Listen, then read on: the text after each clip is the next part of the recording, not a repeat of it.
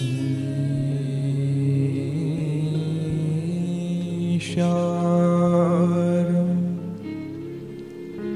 सा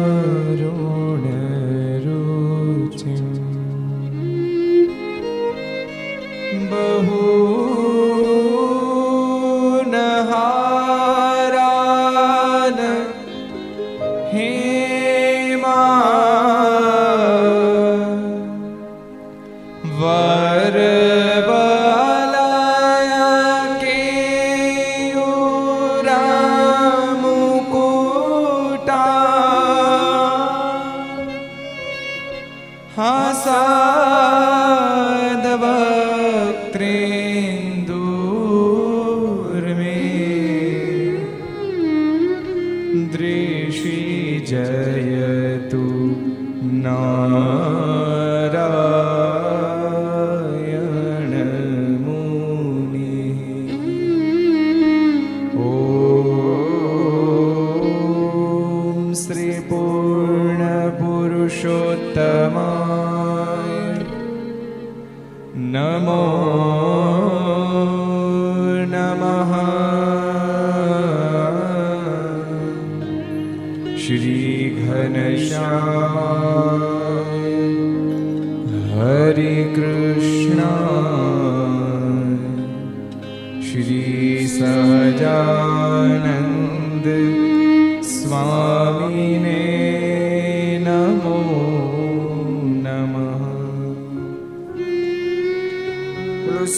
સ્વામિનારાયણ ભગવાનની જય શ્રી હરિકૃષ્ણ મહારાજની જય રાધારમણ દેવની જય લક્ષ્મી નારાયણ દેવની જય નરિનારાયણ દેવની જય ગોપીનાથજી મહારાજની જય. મદન મોહનજી મહારાજની જય. બાલકૃષ્ણલાલ કી જય. રામચંદ્ર ભગવાન કી જય. કાષ્ટભન દેવની જય. ઓ.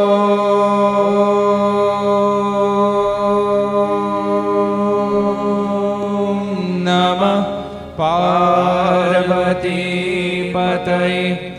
હર હર મહાદેવ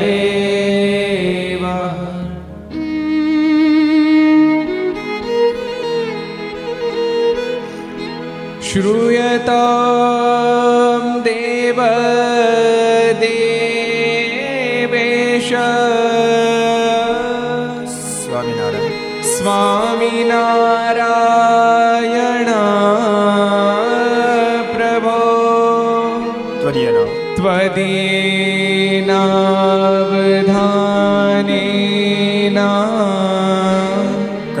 કથૈષે શુભા કથા શ્રૂયતામ શ્રૂયતામ દેવદેવેશ સ્વામિનારાયણ સ્વામિનારાયણ પ્રભુ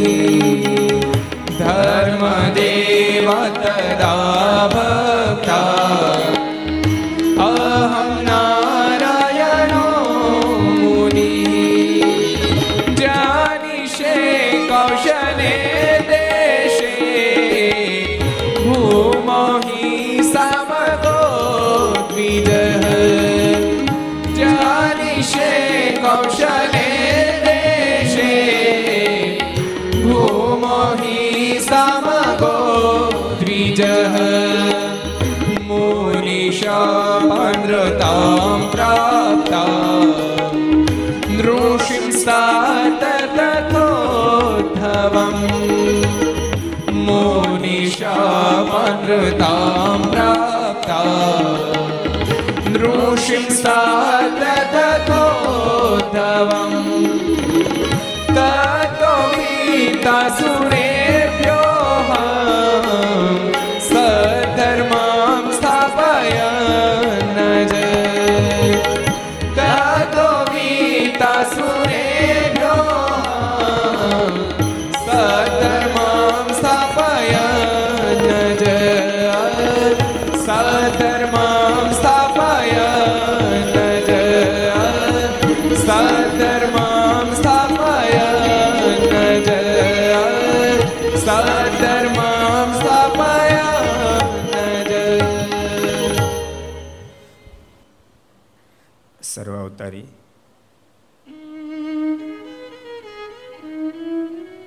ઈષ્ટદેવ ભગવાન સ્વામિનારાયણ મહાપ્રભુની પૂર્ણ કૃપાથી તીર્થધામ સરદારના આંગણે વિક્રમ સંવત બે હજાર સત્યોતેર વૈશાખ વદ ત્રીજ ચોથ શનિવાર તારીખ ઓગણત્રીસ પાંચ બે હજાર એકવીસ ચારસો ને અઠ્યાવીસમી ઘરસભા અંતર્ગત Shri Hari Charitra Chintamani Aastha Bhajan channel Laksh channel Kartavya channel Sardar Katha YouTube, Laksh YouTube, Kartavya YouTube, Gharsabha YouTube, Aastha Bhajan YouTube વગેરેના માધ્યમથી ઘેર બેસી ઘરસભામાં લાભ લેનાર શ્રી ભાઈ ભક્તજનો, સભામાં ઉપસ્થિત પૂજ્ય કોઠાર સ્વામી, પૂજ્ય આનંદ સ્વામી, પૂજ્ય બ્રહ્મ બાલમુકુદ સ્વામી વગેરે, બ્રહ્મનિષ્ઠ સંતો, પાર્ષદ, દિલીપ દાદા વગેરે ભગવાનના ભક્તો, બધાને ખૂબ એથી દાદા જય સ્વામિનારાયણ, જય શ્રી કૃષ્ણ, જય શ્રી રામ, જય હિન્દ, જય ભારત. ગઈકાલે બહુ અદભુત દિવ્ય કથા આવી હતી. યાદ છે કઈ? બહુ અદભુત ગાથા હતી ગઈકાલની. સુખાનંદ સ્વામી ક્યાં પહોંચ્યા? ગોકુળ, વૃંદાવન, મથુરા પહોંચ્યા. ત્યાં કોણ કાયસ્થ મળ્યું? કોણ નામ યાદ છે? બ્રહ્મ સ્વામી કહી દો હા કરશન કાયસ્થ મળ્યા અમીર માણસ હતા પોતે પણ અશાંતિ ખૂબ હતી જો અમીરાય ને શાંતિ ને એને બેનો કાંઈ સંબંધ નથી એવું નથી પાછું અમીર બધા અશાંત હોય એવું નહીં માનતા અમીર હોય એટલે શાંતિ જો એવું નહીં માનતા અમીરાયનો માર્ગ અલગ છે શાંતિનો માર્ગ અલગ છે શાંતિ ક્યારેક ઝૂંપડામાં રહેતો એ પણ મહા અદ્ભુત શાંતિ માણતો અને ક્યારેક મહેલમાં રહેનારો માણતો. શાંતિનો માર્ગ અલગ છે અને સમૃદ્ધિનો માર્ગ અલગ છે. સમૃદ્ધિને માટે જેમ દાખલો કરે એમ શાંતિને માટે પણ દાખલો કરે તો બે પ્રાપ્ત થાય. પણ મહદઅંશે શાંતિ માટે દાખલો કરે એના કરતાં સમૃદ્ધિ માટે જીવાત્મા વિશેષ કરીને દાખલો કરે છે. એટલે સમાજ સમૃદ્ધ થઈ ગયો જો તમે. આજથી તમે પચીસ, ત્રીસ, ચાલીસ વર્ષ પહેલા જતા રહો તો ગામડા બધા સાદા સાદા સાદા મકાનો હતા. સમૃદ્ધ થઈ ગયા લોકો. ગામડા મોટા મહેલ જેવા બંગલો બનાવી દીધા. સમૃદ્ધ થઈ ગયા. પણ જેટલા આપણે સમૃદ્ધિમાં આગળ ગયા, એમાં આપણે જેટલા ડેવલપ થયા, એટલા શાંતિમાં ડેવલપ નથી થયા.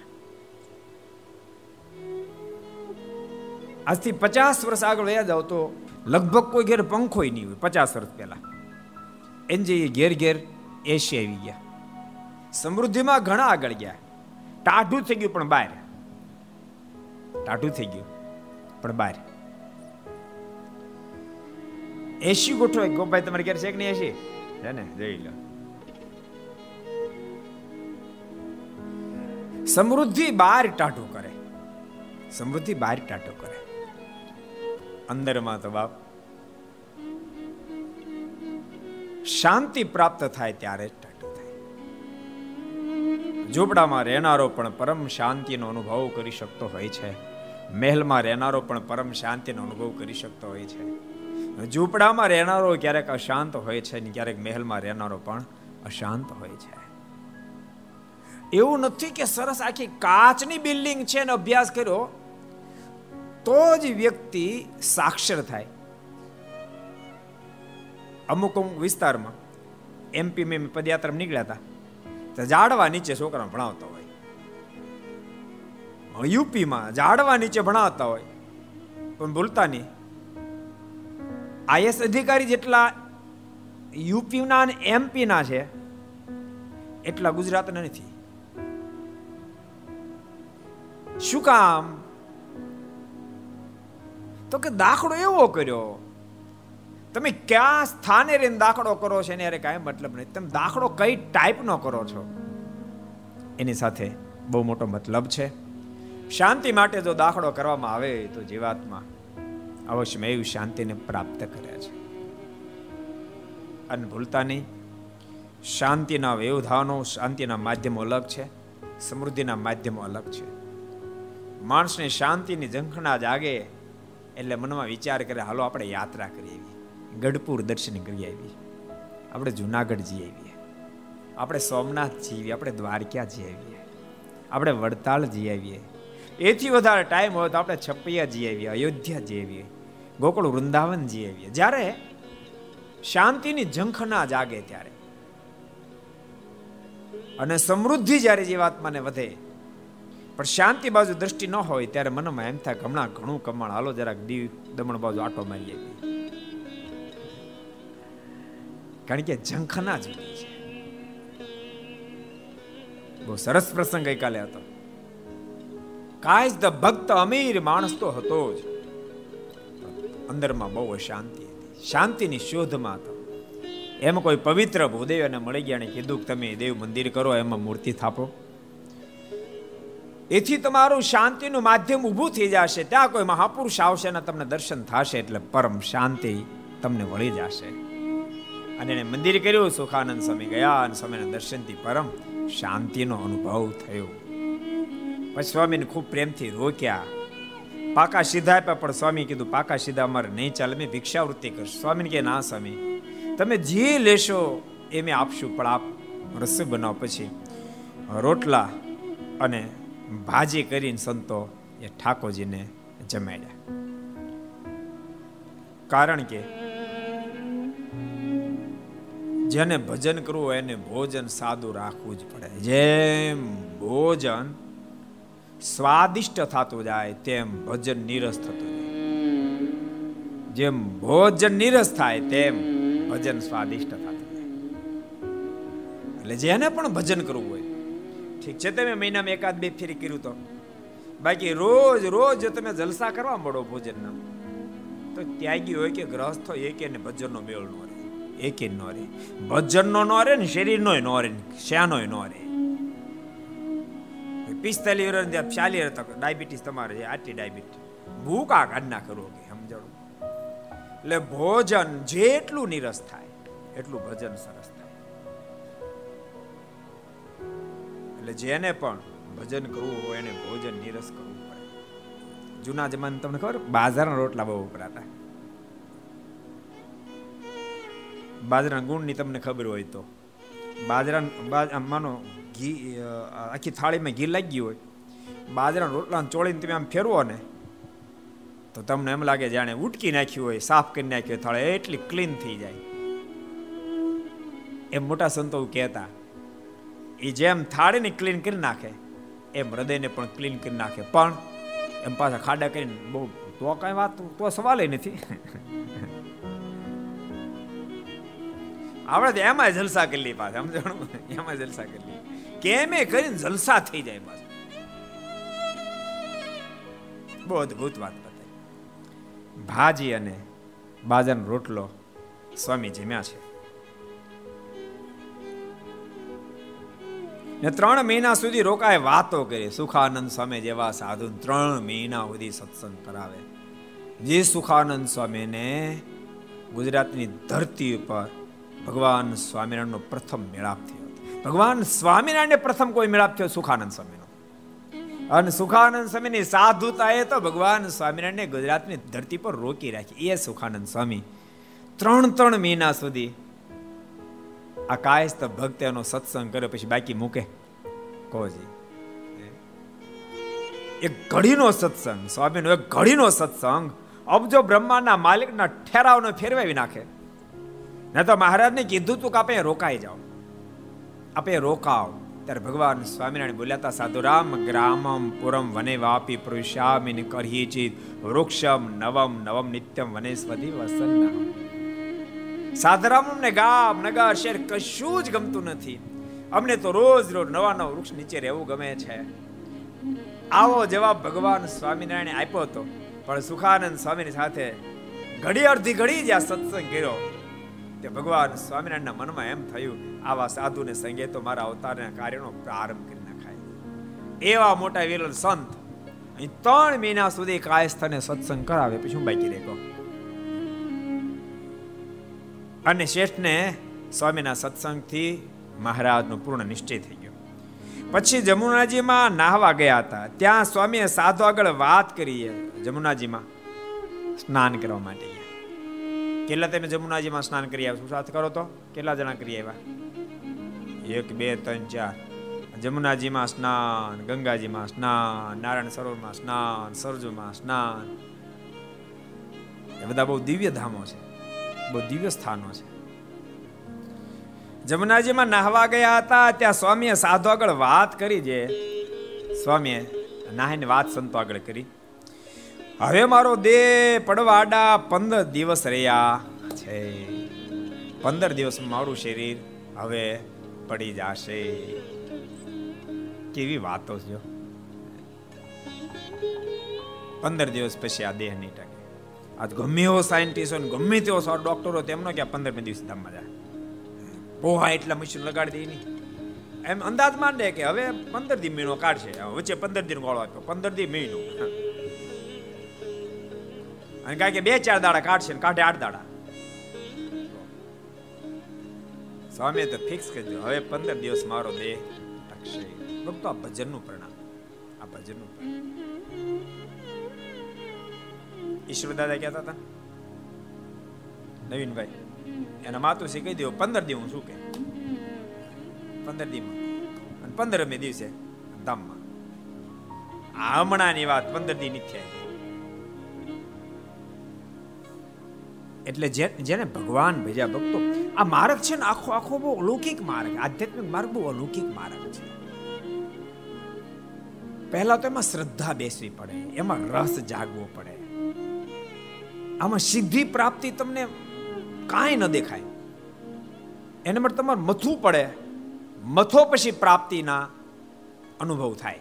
મથે વિના કોઈ પ્રકારની પ્રાપ્તિ અનુભવ નહીં. તો મંદિરે આવીને દર્શન જતા રહો, બીજું કાંઈ ખબર ન પડે. પણ પછી કથા વાર્તા બેસવા મળો ભજન કરવા માંડો. અને અંતરદૃષ્ટિ કરો તો મારી શાંતિ આવે, મજા આવે છે, મજા આવે છે, મજા આવે છે. મજામાં ખૂદતા રહ્યો તો મહામજા સુધી સત્સંગ આપણે પહોંચાડી દે પંદર દાડા પછી મારે ધામમાં જવાનું છે. સંપ્રદાયના ઘણા બધા ઇતિહાસ જોવા મળે. ઓલો ડુંગર સિવાય ડભાણના બહુ ભગવાનના સારા ભગત. એના ઘરના સદસ્ય બધાને કીધું, દસ દાડા પછી જેઠવદ બીજને દિવસે હું ધામમાં જઈશ. દસ દાડા પૂરા થયા, બધાને બોલાવ્યા. એ કીધું, આજ મેં કીધું, આજ ધામમાં જવાનું. બધા ચાર ચાર કીર્તન બોલો કે. ચાર કીર્તનો બોલાય. પછી કેવું ધૂન કરો. હમણાં મહારાજ આવશે. હવે તો ધૂનનો પ્રારંભ કર્યો. અને ત્યાં ડુંગસીભાઈ બોલ્યા, જો મહારાજ આવ્યા કે, ગોપાળન સ્વામી સાથે છે, મુક્તાન સ્વામી સાથે છે, બધાની સાથે મહારાજ પધારે છે. હું ધામમાં જાઉં છું. દેહને મૂકીને મારના ધામમાં પહોંચી ગયા. અને ભક્તો સ્વયં ભગવાન સ્વામિનારાયણ કોલ આપ્યો. મારા જનને અંતકાળે જરૂર મારે આવવું. મારા જનને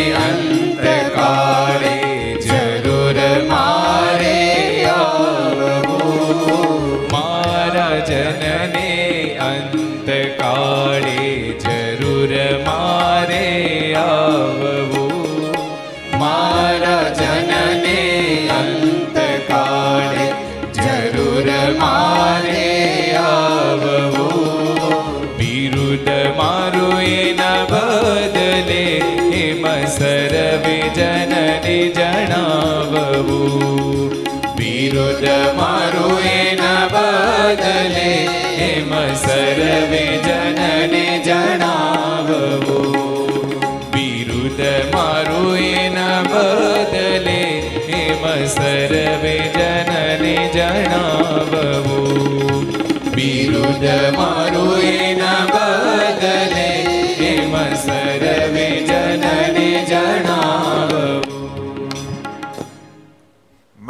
જનને અંતકાળે જરૂર મારે આવવું બિરુદ મારું એ ન બદલે એમ સર્વ જનને જણાવું જે કોઈ મારો શરણાગત બને જે કોઈ મારું ભજન કરે જે કોઈ મારી આજ્ઞાનું પાલન કરે એને તેડવા માટે મારે જરૂર આવવું આમ કેટલી જગ્યાએ વિશેષણો મૂક્યા છે મારા જનને અંતકાળે ફિક્સ ટાઈમ કીધી મારા જનને અંતકાળે જરૂર મારે આવવું જરૂર આવવું મારે પોતાને આવવું મુક્તો નહીં હાર્યા વાત અલગ છે.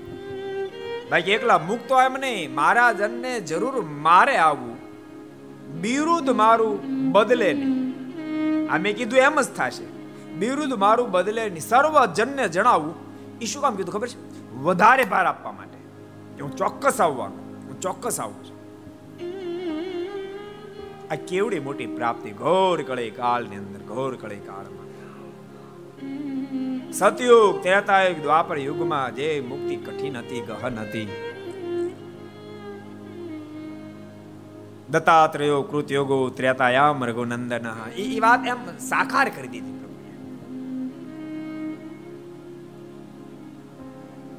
આ ઘોર કળે કાળની અંદર અનંત આત્માને તારવાને માટે તેડવા માટે હું આવીશ. આથી મોટું કેટલું કે કોલ્યો? અને તોય આપણે મંદિરે જઈએ નહીં પૂજા પાઠ કરીએ નહીં, માળા કરીએ નહીં, કથામાં કોઈ બેસીએ નહીં, સંત સમાગમ કરીએ નહીં, ઓટા તોડવાનું બંધ કરીએ નહીં, ગુટકા ખાવાનું બંધ કરીએ નહીં, બીડી પીવાનું બંધ કરીએ નહીં પડી ખાવાનું બંધ કરીએ નહીં, તોડા મારવાનું બંધ કરીએ નહીં. તો આપણે જો ગાંડો કોણ કહેવાય? ગાંડો કોણ કહેવાય? તમને કોઈ ત્યારે એમ કહી દે, સવારમાં સાડા ત્રણ વાગે જો તમે આવો, તો હું તમને બે કરોડ રૂપિયા આપીશ તમે એમ કહો સાડા ત્રણ વાગ્યામાં આવો તો એ ભલે ઊંઘ બગડાતી છે. પાંચ વાગ્યાની ક્યાં આવીશ. ન જાણ ભાઈ સાડા ત્રણ વાગ્યા જાઓ. બે કરોડ રૂપિયા. સાડા ત્રણ વાગે આવો તો આપો. પોણા ચાર આવો તો ન મળે. તમે એમ કહો પોણા ચાર તો થઈ જાઓ સાડા ત્રણે તો નહીં મળે પણ મને વહેલું પડે, ઊંઘ બગડે. વલ્લભભાઈ, તમને કીધું કેમ થાય? હે? અરે આખી રાત ઊંઘ નો વાત કરે. ખૂતા છે? ભાઈ, હું છે ને નહીં? તારે.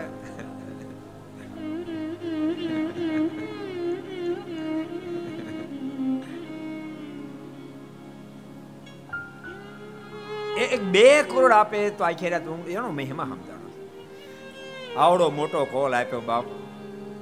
અબજો, રૂપિયા કરતા જેની મહાનતા એવો મોટો કોલ આપ્યો. અને કોલ આપનાર પાસે એવા નથી જે સામાન્ય હોય. સ્વયં સર્વોપરી ભગવાન છે. એની કોલ આપે છે. હું જરૂર અંતકાળે તમને તેડવા માટે આવીશ. મેં કીધું એ બદલશે નહીં. તમતા જાહેર કરી દીધું. એટલે બહુ મોટી વાત છે. અદ્ભુત આ વાત પ્રસંગ આવે છે. ઓલો પ્રસંગ તમે સાંભળ્યો છે તુળજા દેવીનો. બાબા સાહેબની પત્ની તુળજા દેવી. આમ તો સદગુરુ ગોપાળાનંદ સ્વામી સાધુ થયા પહેલા. સ્વામીના જોગમાં આવી ગયેલા. અને એને સત્સંગ થયેલો. પણ એને એની કૃષ્ણાએ માથા મારતી તે બાબા સાહેબ સંબંધ થયો. કોક કોકને એવી કૃષ્ણાએ માથા મારતી હોય.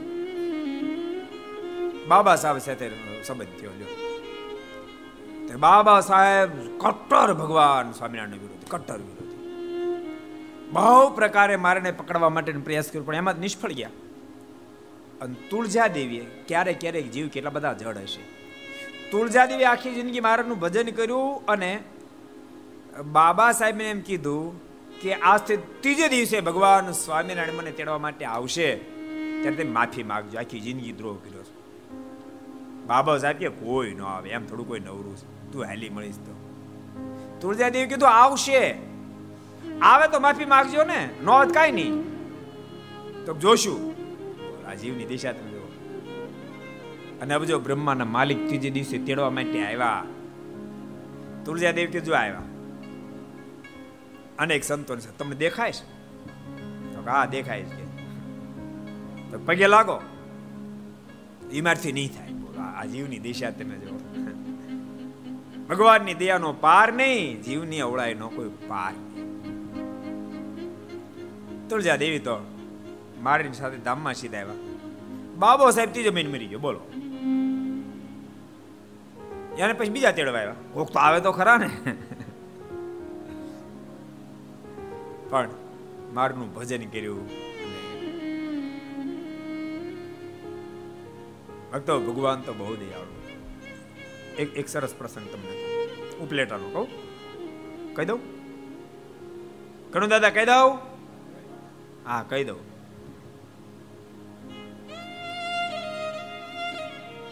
ત્યાં સૌજી શાસ્ત્રી રહેતા હતા. એને સદગુરુ ગોપાળાનંદ સ્વામી, ગુણાતીતાનંદ સ્વામીનો જોગ થયેલો, પણ સત્સંગ નહીં થયેલો. અચિંત્યાનંદ સ્વામીના જોગથી એને સત્સંગ થયો.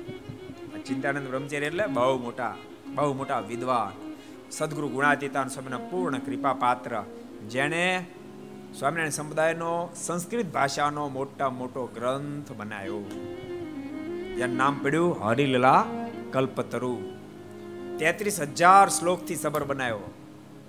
સત્સંગીઓની અંદર સત્તર હજાર છસો ને સત્તાવીસ શ્લોક છે. સત્તર હજાર છસો ને સત્તાવીસ શ્લોક છે. આમાં તેત્રીસ હજાર શ્લોક છે. આપણે સરદાર સંશોધન પૂજા આનંદ સ્વામી કરે છે. હવે પૂર્ણ પૂર્ણતાના આરે છે. આપણે પ્રતિષ્ઠા મહોત્સવ પ્રકાશન કરવાનું. આટલા દાડા આટલા મોટા ચાર ભાગ થાય. સંસ્કૃત ને ગુજરાતી મિક્સ. એ ગ્રંથના રચયતા. સદગુરુ અચિંત્યાનંદ બ્રહ્મચારી, એમના જોગથી સવજીભાઈ શાસ્ત્રીને સત્સંગ થયો. એક દાડાને દીકરાને કીધું, સુંદરજીને, કે બેટા, મને સત્સંગ થયો એટલે માન, ક્રોધ, લોભ અને તૃષ્ણા ચારે મારા ટળી ગયા ત્યાં સુંદરજી કીધું કે તૃષ્ણા ટળી ગઈ છે તો આ પટારે ચાય હું કામ કેડે ને કેડે રાખો આપી દો ને. તૃષ્ણા ટળી ગઈ છે તો. તો મારાને પૂછીને આપી છે અને રાત્રે મારા દર્શન દેવા મારે કે હું પૂછવાનું ડોહા? મારે કે મારે ચાવી આપી દઉં છોકરાને? તે મારે કે ભેગી લીધા આવવાની અક્ષરધામમાં? છોકરાને આપી દઉં. છોકરાને આપી દો પરમ દિવસે હું તમને તેડવા માટે આવવાનો છું અને હું તમને ધામમાં તેડી જઈશ અને ચાવી છોકરાને આપી. બે દાડા પછી મહારાજ તેડવા માટે પધાર્યા. અને બધાને એને ભેગા કરી દીધા હતા. ભગવાન સ્વામિનારાયણ તેડવા માટે આવ્યા. દેહને મૂકીને ધામમાં જાઉં છું અને ધામમાં સીધા એટલે આ ગ્રંથ એને લખ્યો છે ને શ્રી રઘુનાથ ચરણદાસ સ્વામી એટલે એનો પ્રસંગ તમને કહી દઉં. રઘુનાથ ચરણદાસ સ્વામીને રાજકોટ બહુ વહાલું હતું. સ્વામી રાજકોટ બહુ રહેતા. ઘનશ્યામારીની જે દાણાપીઠમાં જે મંદિર હતું રઘુનાથ ચરણદાસ સ્વામી એ કરે, બધી પ્રતિષ્ઠાન બધું કરેલું. આ ગ્રંથના રચયતા મહાપુરુષદાસ સ્વામીના કૃપા પાત્ર શિષ્ય. એટલે સદગુરુ ગોપાળાનંદ સ્વામી, કે જેણે અનંત આત્માના શ્રેણી માટે સ્વામીને ભગવાનનો અગાધ મહિમા ગાતો બીજ મંત્ર આપ્યો. જેનો આપણે ત્યાં નિત્ય અનુષ્ઠાન થાય છે. અને સંતો જાતે અનુષ્ઠાન કરે છે. જો કે ભક્તો આ જેટલા અનુષ્ઠાન કરવા માંગતા બધાને કહું છું. તમે અનુષ્ઠાન તો જ કરજો, આ મંત્ર તમને સંપૂર્ણ શુદ્ધ ઉચ્ચાર આવડે તો. કોઈ વિદ્વાનની પાસે એનું ઉચ્ચારણ શીખજો પછી તમે અનુષ્ઠાન કરજો. કારણ કે સ્વામિનારાયણ મંત્ર તેમ બોલો, તો કોઈ બાત નથી, પવિત્ર દેહ, અપવિત્ર દેહ, તે નામ તો નિત્ય સમરવું સનેહે. સ્વામિનારાયણ સ્વામિનારાયણ સ્વામિનારાયણ બદલે થઈ જાય તે ઉપાડી જાય. રામને બદલે મરામ મરામ થઈ જાય તે ઉપાડી જાય આમ એમ નહીં હાલે. આમ બીજા ઉપાડી જાય. આમાં એક જરાક મિસ્ટેક રહી જાય તો વિપરીત ફળ આપે. સારા એટલે વિપરીત ફળ આપે. ને તાર આપણે આમ લઈને ગોખી નાખી અને મળી બોલવા. એવું નહીં ચાલે. એટલે કાં તો કોઈ પવિત્ર વિદ્વાન સંતો કે ભૂદેવન પાસે તમારે સંપૂર્ણ શુદ્ધ ઉચ્ચારણ એનું શીખી લેવું પડે. પછીથી એનું પઠન પાઠન થાય. આપણે અહીંયા વિદ્વાન સંતો છે, જેના માધ્યમથી રોજ યજ્ઞ થાય. એકદમ શુદ્ધ મંત્ર ઉચ્ચારણની સાથે યજ્ઞ થાય છે. એ સદગુરુ ગોપાળાનંદ સ્વામી. મંત્રનો મહિમા જેને અગાધ કીધો, સ્વામી કે આધિ, વ્યાધિ, ઉપાધિ પોસાય તેટલા દુઃખો હશે તોય નષ્ટ થઈ જશે. એ પછી દૈહિક દુઃખ હોય, આર્થિક દુઃખ હોય, માનસિક દુઃખ હોય, પારિવારિક દુઃખ હોય, સંતાન અપ્રાપ્તિ પોસાય તે હશે. તોય પણ સ્વામી કે તમારા બધા સંકલ્પ પૂરા થશે. અને સદગુરુ ગોપાલન સ્વામી, એ કોઈ સામાન્ય સંત નથી, બહુ બહુ ઊંચાઈ વાળા સંત. એ માત્ર લોકનું સુખ આપીને ઊભા રહે એવા સંત નથી. આ લોકના સુખની સાથે જેને કોઈ દ્રષ્ટિ ન હોય એવા મોટા સંત છે. પણ એને ખબર છે, આ લોકનું દુઃખ ન હટે ત્યાં સુધી અલૌકિક સુખમાં જીવાતમાં પગ જ ન મૂકે. એટલે આ લોકના દુઃખ ટળે ને અલૌકિકતામાં પગ મૂકે. એટલા માટે સ્વામી અદ્ભુત. આ બીજ મંત્ર આપ્યો છે. ભગવાન સ્વામિનારાયણના શબ્દ છે. મહારાજ કે જે મોટા સંત છે, મારાના શબ્દો. એને કોઈને ધન આદિકની પ્રાપ્તિ થાય તે કે આનંદ ન થાય. ટળી જાય તો શોક ન થાય. એને કોઈ મોક્ષના પથ્થે ચાલે તો આનંદ થાય. મોક્ષના પથ્થેથી પડી જાય તો એને દુઃખ થાય. એ મહારાજ વચરામ મેં કીધું. ગોતોજી, કેટલા વચરામું છે? કોણ કહે છે? કોણ કહે છે? કેટલા વચરામું છે? ગુણ નિધાનદાજી કહી દો આપણે. હે? મધ્યના છેતાલીસમાં વચરામૃતમાં ભગવાન સ્વામિનારાયણ વાત બતાવી છે. હવે મોટા પુરુષ એમ તો ગોપાળાન સ્વામીથી મોટા પુરુષ શું હોઈ શકે? પછી સીધા ભગવાન છે સ્વામીથી મોટા પુરુષ કઈ હોઈ જ ન શકે. સીધા ભગવાન. સ્વામી કોઈ સામાન્ય પુરુષ જ નહીં યાદ રાખજો. સાચું તમને કહું, સ્વામીની માટે જેટલું બોલો એટલું ઓછું બોલો. જેમ ભગવાન શ્રી હરિ માટે જેટલું બોલો એટલું ઓછું એમ સદગુરુ ગોપાલ સ્વામી માટે જેટલું બોલો એટલું ઓછું. એટલી સ્વામીની ઊંચાઈ. બાળપણમાં જ સ્વામીની સાથે રમવા માટે શામળાજી પધારતા. એટલી સ્વામીની ઊંચાઈ. એ સ્વામીના શિષ્ય મહાપુરુષદાસ સ્વામી એના શિષ્ય રઘુનાથ ચરણદાસ એને આ ગ્રંથ લખ્યો. છેલ્લે સ્વામી બીમાર જેવા હતા એટલે રાજકોટ રહેતા હતા.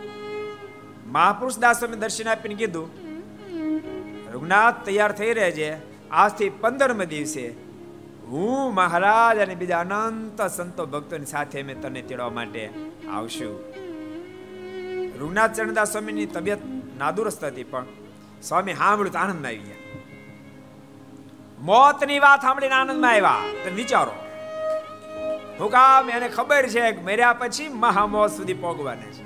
નહીતર માણાને મોતના સંદેશા મળે ને વગર મોતે મરી જાય. ખોટો રિપોર્ટ આવી જાય પોઝિટિવ કોરોનાનો, ત્યાં પતી જાય. એવા ઘણા કેસ છે. એને એને કોરોના રિપોર્ટ આવ્યો, અથવા તો અનુમાનથી દાખલ કર્યા અને એક જ દિવસમાં જતા રહે, પછી રિપોર્ટ બીજે દી આવે. તો કોરોના નેગેટિવ હતો કે? કોરોના હતો જ નહીં. મોતના સંદેશ સાંભળીને માણસના હૃદય બંધ થઈ જાય. જરા મહાપુરુષ તો બાપ મોતના સંદેશા સાંભળીને મોજમાં આવી જાય. કે આ હા હા, આ દેહમાં ક્યારેક સુખ, ક્યારેક દુઃખ, ક્યારેક પેટમાં દુખે, ક્યારેક માથું દુખે, ક્યારેક આંખ દુખે, ક્યારેક હાથ દુખે. અનેક પ્રકારની ઉપાધિઓ ચાલુ જ હોય કાંક ને કાંઈક કાંઈક ને કાંઈક ખરખરો હોય જ. હોય કે ન હોય, ગુપ્ભાઈ? કાંક ને કાંઈક હોય, લ્યો. કાં શરદી થઈ જાય ને કાં બંધ થઈ જાય. કાંક હોય. એમાંથી છૂટીને પ્રભુને પામવાનો ટાઈમ આવી ગયો એટલે મોજમાં આવી જાય. રૂંગનાથ ચરણદાસ મને ખબર પડી પંદરમે દિવસે ગુરુદેવ ભગવાન શ્રી હરિને સાથે લઈને તેડવા માટે. સ્વામી, એટલે બધા આનંદમાં. સ્વામીને કહીને, સ્વામી, તો સ્વામી જતા રહ્યા. એટલે બીજા સંતો ભક્તો સ્વામીને ખબર લેવા માટે આવ્યા. એના મનમાં થયો, સ્વામી, તબિયત સારી લાગે સ્વામી તો બહુ મોજમાં છો. તબિયત સારી છે? સ્વામી કે, તબિયતની ક્યાં પૂછો? તો જીવને મોજ છે. આ તબિયતની મોજ નથી. પૂછ્યું કેમ સ્વામી? તો કાજ ગુરુદેવ આવ્યા હતા અને કહી ગયા છે કે આજથી પંદરમે દિવસે હું મારને લઈને તને તેડવા માટે આવીશ. તું તૈયાર થઈ રહેજે. એટલે બસ તૈયારી કરું છું જેમ તમારે લગ્ન આવવાનું ને, પંદર દી અગાઉ તૈયારી કરે, અરે છ મહિના અગાઉ તૈયારી, પંદરની ક્યાં કરો. બેન્ડ વાદા બાંધે છોડે ને કંઈક કરે. આ વર્ષે કઈ કે બીજા બેન્ડ વાજા બાંધ્યા બંધ થયા. આ વર્ષે ડેકોરેશન જાય તો વર્ષ ગયું છે હમણાં બે બે, ચાર દી પહેલા ડેકોરેશન વાળા આવ્યા એ કે અમારે બહુ વાંધો નહીં બાકી ઘણા બધા ડેકોરેશન વાળા સુસાઇડ કરી લીધી તાળા જ ખુલ્યા નહીં. જેમ પંદર, વીસ દી બાકીમાં લગ્નની તૈયારી કરે, એમ સ્વામી અક્ષરધામમાં જવાની બાપ તૈયારી કરી. રાજકોટમાં ભક્તો પૂછે કેમ સ્વામી? સ્વામી કે, એ પૂછવા રહેવા દો ભજન કરો બધા પંદર દિવસથી સ્વામી બગડાટી ભજનની બોલાય અને પંદરમે દિવસે ભગવાન સ્વામિનારાયણ મહાપુરદાસ સ્વામી ગોપાલ વગેરે પધાર્યા સ્વામી ઊભા હતા બેઠા થઈ ગયા સમજ્યા આવ્યા બીજા કોને કઈ ન દેખાય કોણ આવ્યું અરે મહારાજ જો ગોપાળન સ્વામી ગુરુદેવ મહાપુરદાસ સ્વામી જો પધાર્યા સ્વામીને કે સ્વામી અમને દર્શન કરાવો સ્વામી મારીને પ્રાર્થના કરી ઘણા બધા સંતો ભક્તોને મારીના દર્શન થયા અને સમાન ઓગણીસો ને ચોરાણુંમાં અષાઢવદ સાતમના દિવસે આ લોકમાંથી આ ગ્રંથના રચયતા રઘુનાથ ચરણદાસે વિદાય લીધી ને મારના ધામમાં પહોંચી ગયા. એટલે મહા મોજો માણી ગયા. અહીંયા બહુ સરસ પ્રસંગ હતો. એક છોકરાને યાદ છે, લ્યો. બાકી સબ ભૂલ ગયે.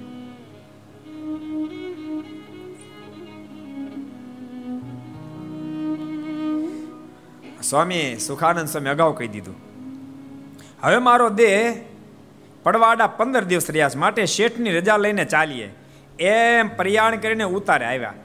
શેઠ આવ્યા ત્યારે ચાલવીને રજા માગી. ત્યારે શેઠે ના પાડી કે હમણાં રોકાવો ત્યારે સ્વામીએ કહ્યું છે, અમારા ગુરુના દર્શન કરવા જવું છે. ને તમે પણ મહારાજના દર્શન કરવા ચાલો. ત્યારે શેઠ કહે કે દ્વારકાની યાત્રા કરવાનું મિસ લઈને પછી હું આવીશ. સ્વામી કે, હાલો, અમારો દર્શન કરો, લગ્ન લાગીશ તમે ભેગા હાલો. તો હમણાં નહીં. દ્વારકે યાત્રા કરવા જો એમ મીસ લઈ અને જરૂર દર્શન કરવા માટે આવીશ. એમ કહીને શેઠ ચાલીસ હજાર રૂપિયાના સોનાના લાટા સ્વામી આગળ મૂકવા લાવ્યા ને કહ્યું, આના મારા સારું ઘરેણા કરાવજો, ચાલીસ હજાર રૂપિયાના સોનાના લાટા. ત્યાં ચાલીસ હજારનું આટલું બધું આવ્યું છે તે દિવસે ચાલીસ હજારના લાટા. એટલે આટલા બધા ઈટ જેટલા આપ્યા છે. સુકાન સ્વામી લઈ જાઓ મારને માટે ઘરેણા કરાવજો. ત્યારે સાધુએ ના પાડી. સ્વામી કે કાંઈ લઈ જવું નથી, ક્યાં? મથુરા અને કારિયાણી આવવાનું. પોગી છે ને રસ્તામાંથી આ લાઠા પોગવા છે ને દે. તે દાડ ચાલતા જવાનું હતું. સંતોએ ના પાડી.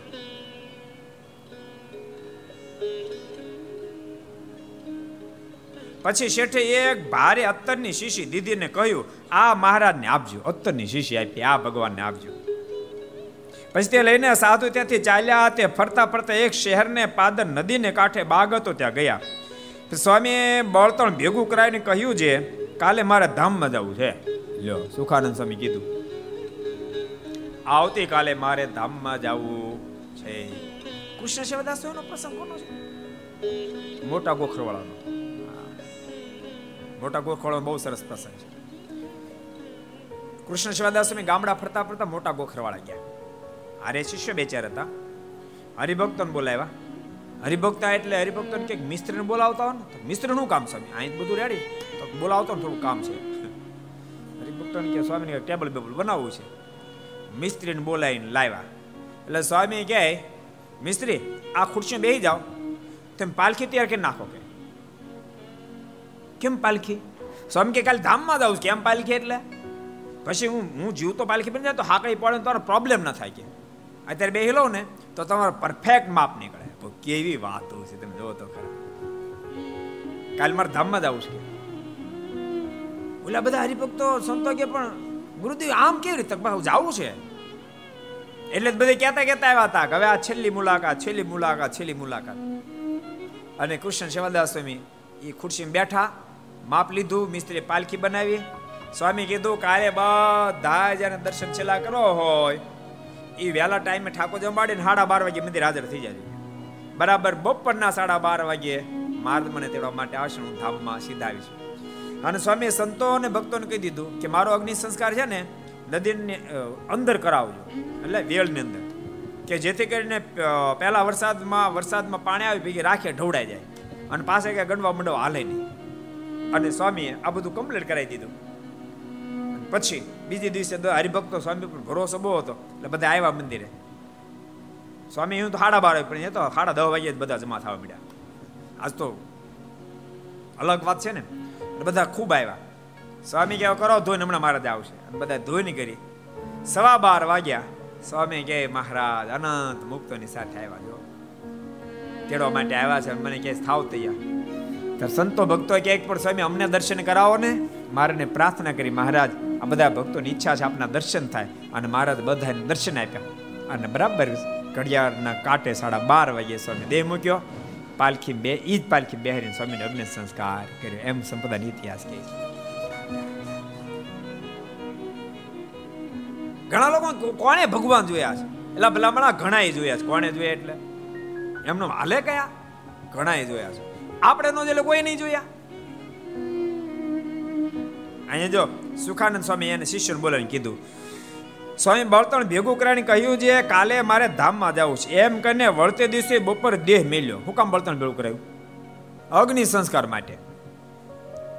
ને કે એને હું કે, ઓલું નહોતું કરાવું. શું કરાવે? જો કે આપણા સ્વામિનારાયણ સંપ્રદાય ભંડારાની સિસ્ટમ નથી, પણ નતર આમ સાધુ સંતોમાં ભંડારો કરે તેરમા દિવસે. બધા સંતો ભેળા થાય. આપણે ત્યાં ભંડારો નામ નથી, બાકી રસોઈ તો આપે. સંતોમાં. હે? ત્રયો, ત્રયોદશી. ત્રયોદશા તે દિવસે રસોઈ આપે સંતો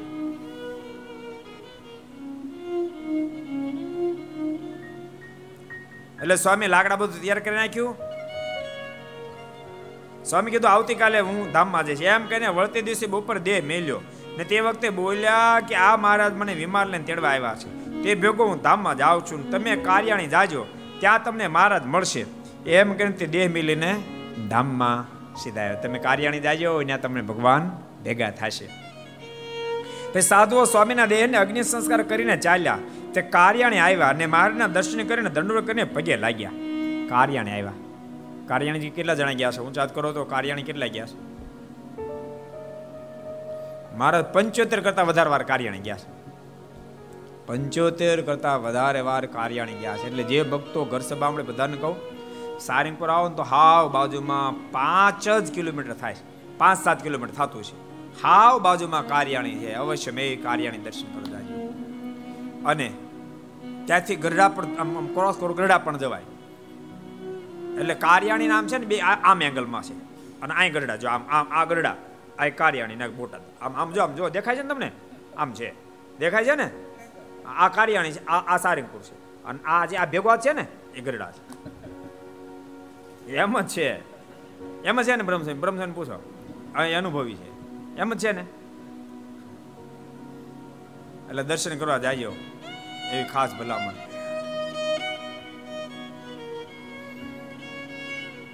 પછી બે સંતો કાર્યણે આવ્યા. ને મહારાજના દર્શન કરીને દંડવડ કરીને પગે લાગ્યા ને બોલ્યા, હે મહારાજ, સુખાનંદ સ્વામી ધામમાં ગયા. તેણે તમને જય સ્વામિનારાયણ કહ્યા છે. સુખાનંદ સ્વામી ધામમાં ગયા ને એને જય સ્વામિનારાયણ કીધા છે. તથા મથુરાના કરશનજી કાયસ્થ શેઠે પણ જય સ્વામિનારાયણ કહ્યા છે. ત્યારે મહારાજ કહ્યું, તેણે અમારા સારું ભેટ શું મોકલી છે? જય સ્વામિનારાયણ તો કીધા, પણ મારી ભેટ શું મોકલી છે? સામેથી જો માગી લીધું. તે લાવો ત્યારે સાધુ અત્તરની શીશી જોડીમાંથી કાઢીને આપી. તેમાંથી મહારાજે બધા સંતો નાસિકાએ અત્તર ચર્ચ્યું અને કહ્યું છે, હે સંતો, આ લોકમાં તમારી આબરૂ દિવસે દિવસે વધશે. પછી સાધુએ કહ્યું, મહારાજ, એ કાયસ્થ શેઠ તમારે દર્શન આવનારા છે. મહારાજે ના કે બધાને અત્તર ચર્ચ્યું એમ કીધું, મહારાજ, કે દિવસે દિવસે તમારી આબરૂ વધતી જશે. પછી બે સંતો કીધું, મહારાજ, એ કાયસ્થ ભક્ત આપના દર્શન કરવા માટે આવવાની અપેક્ષા રાખે છે. આવશે, મહારાજ. ત્યારે મહારાજ બોલ્યા છે તેને આવતારે અમારા દર્શન નહીં થાય. કે તમે કહો છો, આવશે, પણ એને આવતારે અમારા દર્શન થશે નહીં. ભગવાનની પ્રાપ્તિ કાંઈ સામાન્ય નથી. જાણો, બહુ બહુ બહુ કઠિન છે. નારદ જેવા નારદ શ્રીમદ ભાગવતનો પત્ર મસ્કંદ એમ કે, ભગવાનને પામવા માટે અતિ ત્વરા હતી. એક સેકન્ડના કોટીમાં ભાગમાં પરમાત્માએ ઝાંખી કરાવી. પછી તે પામવા માટે ખૂબ આતુર બને આકાશવાણીથી નારદ, આ ફેરી તને મારી પ્રાપ્તિ થવાની નથી. બીજા જન્મે તને પ્રાપ્તિ થશે. શ્રીમદ ભાગવતના દશમ સ્કંદના ઉત્તરાર્ધની કથા બતાવે મુચકુંદ ગિરનારની અંદર પ્રવર્ષણ પહાડમાં, ભગવાન દ્વારકાધીશનો ભેટો થયો. અને કીધું, કૃપા મારી મુક્તિ કરો. ભગવાને કીધું, આ જન્મે નહીં થાય. એના માટે તારો ફરીવાર જન્મ થશે તારું નામ નરસિંહ મહેતા પડશે. મારું ભજન કરી મને પામીશ. એટલે આ વાત કઈ સરળ નથી, સહજ નથી. બહુ દાખલા અંતે પ્રાપ્તિ થાય. સિદ્ધવલ્લભ રાજાને શિરપુરમાં ભગવાન શ્રી હરિ મળ્યા. અને મારે કે, મારે રોકાઈ જાવ, આખું રજવાડું આપને હવાલે કરી દઉં. મારે કીધું, નહીં રોકાવે કૃપાનાથ આપ નહીં રોકાવ, તો આપને વિરમ મારો દેહ નહીં ટકે, પડી જશે. મારે કે મને ખબર છે, તારો દેહ નહીં ટકે, પડી જશે. પણ સાંભળ્યા દેહ પડ્યા પછી બોટાદ શહેરમાં, ગુજરાતના પંચિમ પાંચાલ દેશમાં, ગઢપુરની બાજુ બોટાદ શહેરમાં, તારો ભગાશને ત્યાં જન્મ થશે શિવલાલ તારું નામ પડશે. તું મારો એકાંતિક ભક્ત બની, મારું ભજન કરી પછી તું મને પામીશ. એટલે પ્રભુની પ્રાપ્તિ બહુ બહુ ગહન છે. એટલે મહારાજ કીધું, મહારાજ કે શેઠે ભલે અમારા માટે અત્તર મોકલ્યું, તમે કહો છો આપ અમારા દર્શન કરવા માટે આવો પણ એને અમારા દર્શન થશે નહીં, આ ફેરી શક્ય બનશે નહીં. આપણે એક વાત કરી વિસ્તાર નહીં રામજી મહારાજની વાત કરી ગોલીડાનો પ્રસંગ વિસ્તારીશ નહીં. દ્વાર ક્યાંથી દંડવડ કરતા કરતા જગન્નાથપુરી ગયા? ક્યાંથી? દ્વાર આપણે મંદિરમાં તણ કરી શકતા. એ તો દ્વાર ક્યાંથી દંડ કરતા કરતા જગન્નાથપુરી ગયા. અને તેમ છતાંય પ્રગટ પ્રભુના દર્શન ખૂબ ઈચ્છા હતી, દર્શન ન થયા. બહુ આગાશી ઉપર ઉતારો છે, ખૂબ રડતા હતા. આકાશવાણી થઈ. રામજી મહારાજ, રડશો નહીં. આ ધરતી ઉપર ભગવાનનું પ્રાગટ્ય થઈ ચૂક્યું છે. અત્યારે વન વિચરણ કરી રહ્યા છે. એ ગુજરાતની ધરતી પર આવશે તમારા ઘેરે પણ આવશે. પણ તમને મેળાપ થશે. નહીં. એ પહેલા તમારો દેહ પડી જશે, તમારા છોકરાઓને મેળાપ થશે અને તમારા દીકરાઓ એમના પરમ એકાંતિક ભક્ત થશે અને તમારી પણ મુક્તિ થશે. કોણ એના દીકરા થયા? રામજી મહારાજના. કોને ખબર છે? ચાર દીકરા થયા, ચાર. એટલે ચાર મેં કહી દીધા, બાકી તમારે પાંચ તમારે કહેવાના ચાર દીકરા. કોણ નામ આવડે છે? કયો સાધુ જોન સ્વામી? રાણા ભગત. રાણા ભગત. પછી રાઘવ ભગત. રાઘવ ભગત. વિશ્રામ ભગત. વિશ્રામ ભગત. ભીમા ભગત. ભીમા ભગત. બે જાઓ. ચાર ભક્ત થયા. ચાર દીકરા. એમાં બે સાધુ થયા. બે સાધુ થયા. કોણ બે સાધુ થયા ખબર તમને? રાઘવ ભગત ને વિશ્રામ ભગત. બે સાધુ રાઘવ ભક્ત નામ રાઘવાનંદ સ્વામી રાખ્યું અને વિશ્રામ ભક્ત નામ વિશ્વાત્માનંદ સ્વામી રાખ્યું. બે બહુ મોટા સાધુ થયા. અને બાપા શેખ દ્વારકાથી જગન્નાથપુરી છે ધર્મ કરતા કરતા ગયા, તો પણ સીધા ભગવાનના દર્શન સંભિત બની શક્યા નહીં. આપણને મળ્યા તો આપણને લોકો ક્યાં ને ચડતો? હાવ અડીને મંદિર હાવ ટચ ટચ હોય. મંદિર સાથે દિવાલ લાગેલી હોય. પણ તો એમ ન થાય હાલો મંદિરે ઘડીક દર્શન કરી આવીએ, ઘડીક ભજન કરી આવીએ. મેં એક ફેર કથામાં કીધું હતું, ઘણા વર્ષ ઘણા વર્ષ તો કાંઈ થયા નથી હમણાં સાત આઠ વર્ષ પહેલા. સરખડિયા અમારી કથા હતી, સરખડિયા. પછી રાત્રે સભા કરવા રાતે અલગ અલગ ગામમાં જાય, દિવસે કથા હોય તોય. એટલે ગામમાં સભા કરવા ગઈ, ગામનું નામ નથી એટલું રાખીએ આપણે. પેલા મંદિરે જઈએ મંદિરે ગયા એટલે ભક્ત આવ્યા. પંદર વીસ પછી સભા બહાર હતી, પછી જવાના તમે સભા કરવા. એટલે સભાને દસેક મિનિટ વાર એટલે મેં પૂછ્યું, મેં કીધું, ભક્તા, બધા દર્શન કરો, રોજ આવો છો? તો અમુક તો અમને મરી ગયા. અમુક આ પાડી. આવતા તે માથું ધૂણાયું. નહોતા આવતા ન ધૂણાવે. એટલે પચાસ ટકા માથું ધૂણાયું, પચાય ન ધૂણાયું. પછી એને મેં કીધું ભલામણા દિવસ મેં કીધું મંદિર તો આવવું જોઈએ ને. આટલા નથી આવતા નિમલો હાલો મેં મંદિર આવશું એમ જ પચાસ ટકા હાલો, આજથી બસ, તમે કહો છો આવશું તોય પચીસ ટકા તો રહ્યા. પાછું થોડુંક વધારે મેં કીધું. તો પાછા એમ જ પચાસ પચાસ ટકા આવ્યા. એમ કરતા કરતા બે જણા હાર ન પાડે. મેં કીધું, ભલા મને મંદિરો જ આવું છે. થોડુંક વધારે કર્યું તો એક જણા પાછી આપણે હાલો આવીશ બસ. એક રે આડી મજબૂત માણસ. એને મેં કીધું એટલે મંદિર હું વાંધો આવે બહુ દૂર રસ મને કે ને મારી ના મંદિર કેવલ એક જ છે. કે બોલો. મંદિરે તો નથી આવતા. મને કે, અહીંથી એમ તો ઘણી ફેરી પ્રસાર તો હરિભગત મેં કીધું, તમારે સત્સંગ ક્યારે એ હાથ પેઢીનો સત્સંગ. આ હાથ પેઢી વાળા હલવાઈ ગયા કઈ.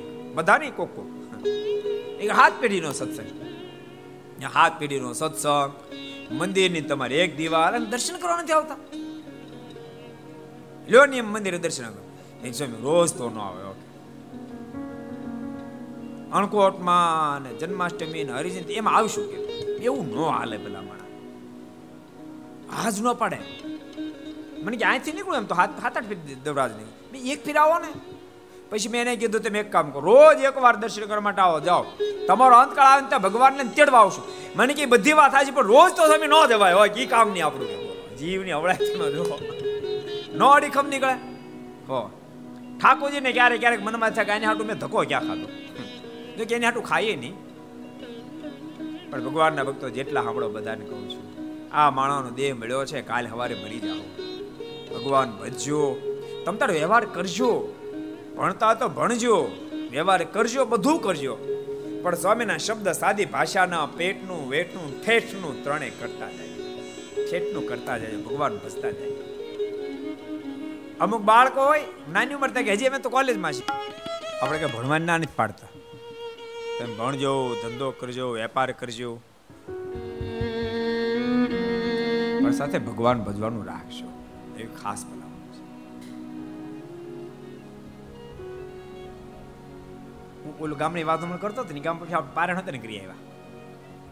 ઓલાને કીધું ને, તો એને હા ન પડે. પછી છે ને એક આપણો વિદ્યાર્થી હતો પિયુષ કરીને, એની ગયા પધરામણી કરવા ગયા. એ પછી ખબર નહીં પસ્તાવો થયો.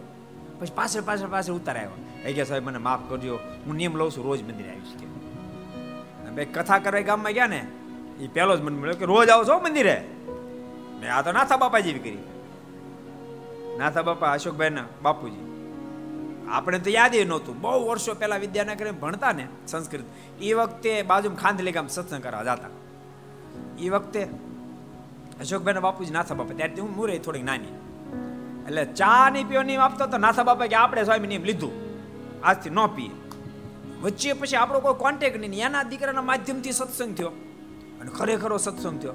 બાપાને બરાબર યાદ. જ્યારે મળે ને ત્યારે યાદ જોજો મેં કે તમે કીધું તું ને તે દિન ચા નથી પીધી કે. એટલે મારે ને કહેજો, ધામમાં તેડી જાય.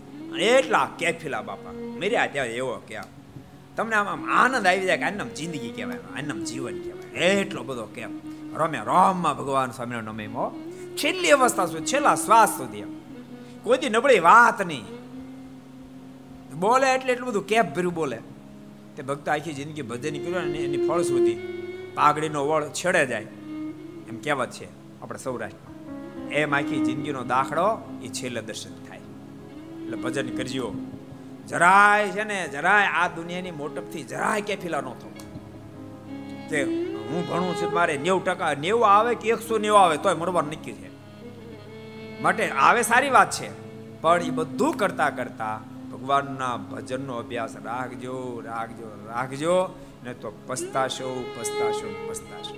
બાળક હોય, યુવાન હોય, કે વૃદ્ધ હોય, પુરુષ હોય કે સ્ત્રી હોય, ગરીબ હોય કે અમીર હોય, અભણ હોય વિદ્વાન હોય જેને ભગવાન નથી ભજ્યા અને પસ્તાવું પડશે પસ્તાવું પડશે પસ્તાવું પડશે. અને ક્યાં સત્સંગ એમ કે વ્યવહાર નહીં કરતા, ધંધો નહીં કરતા બિઝનેસ નહીં કરતા, ક્યાં સત્સંગ ના પડે? પણ ભગવાન ભજતા ભજતા કરો, ભાઈ, એટલી આજ્ઞા બહુ પ્રસંગ છે. મહારાજ કે એ અમારી સુધી નહીં આવે. તેના અવતારે અમારા દર્શન નહીં થાય, પણ ઓલે અવતારે હરિભગતને ઘેર જન્મ લેશે, ત્યારે અમારા દર્શન થશે. પછી થોડા દિવસ કેડે કરશનજી શેઠ પોતાની ભેગા દોઢસો માણસનો સંગ લઈને તથા રથ, ઘોડા, તંબુ વગેરે લઈને દ્વારકાની જાત્રા નિમિષે મારને દર્શન કરવા નીકળ્યા. ને રસ્તામાં બીજે મુકામે રાત્રે લઘુશંકા કરવા બેઠા. તે ઘોડે પાટું માર્યું. તેથી રાડ પાડીને પડી ગયા. ત્યારે માણસો ઉપાડીને તમુમ લઈ ગયા. ને તે ઘડીએ તેના પ્રાણ નીકળી ગયા. પછી તેણે સત્સંગની ઘેર જન્મ લીધો મહારાજ કીધું તેમ એને દેહ પડી ગયો ને પછી સત્સંગીની ઘેરે જન્મ ધારણ કર્યો. એ શબ્દોની સાથે આપણે કથાને અહીં આપશું. વિરામ. આવો આપણે પાંચ મિનિટ પરમાત્મા નામની ધૂન કરશું. સ્વામી નારાયણ નારાયણ નારાયણ સ્વામી નારાયણ નારાયણ.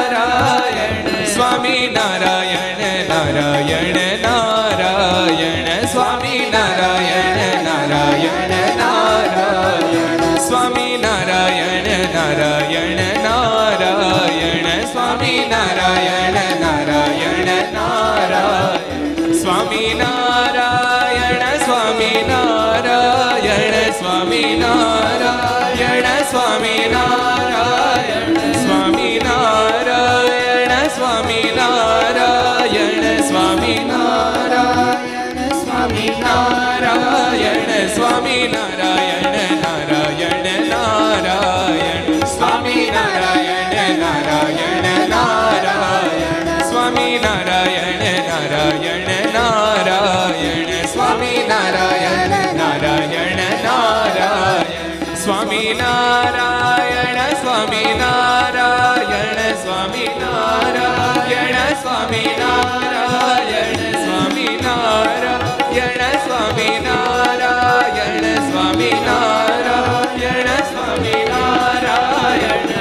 Narayana.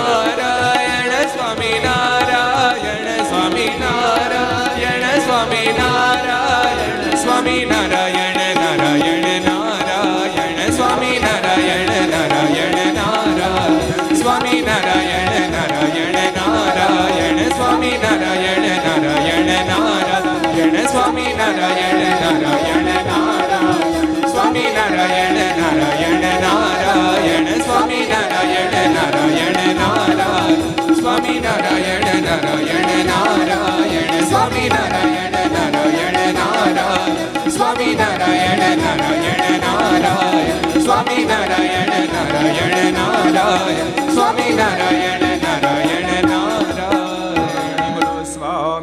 નારાયણ ભગવાનની શ્રી હરે કૃષ્ણ મહારાજ રાધા રમણ દેવ દેવ શ્રી લક્ષ્મી નારાયણ દેવ શ્રી નારે નારાયણ દેવ શ્રી ગોપીનાથજી મહારાજ શ્રી મદન મોહનજી મહારાજ શ્રી બાલકૃષ્ણલાલ શ્રી રામચંદ્ર ભગવાન શ્રી કાષ્ટભન દેવ ઓમ નમઃ પાર્વતી પતય હર હર મહાદેવ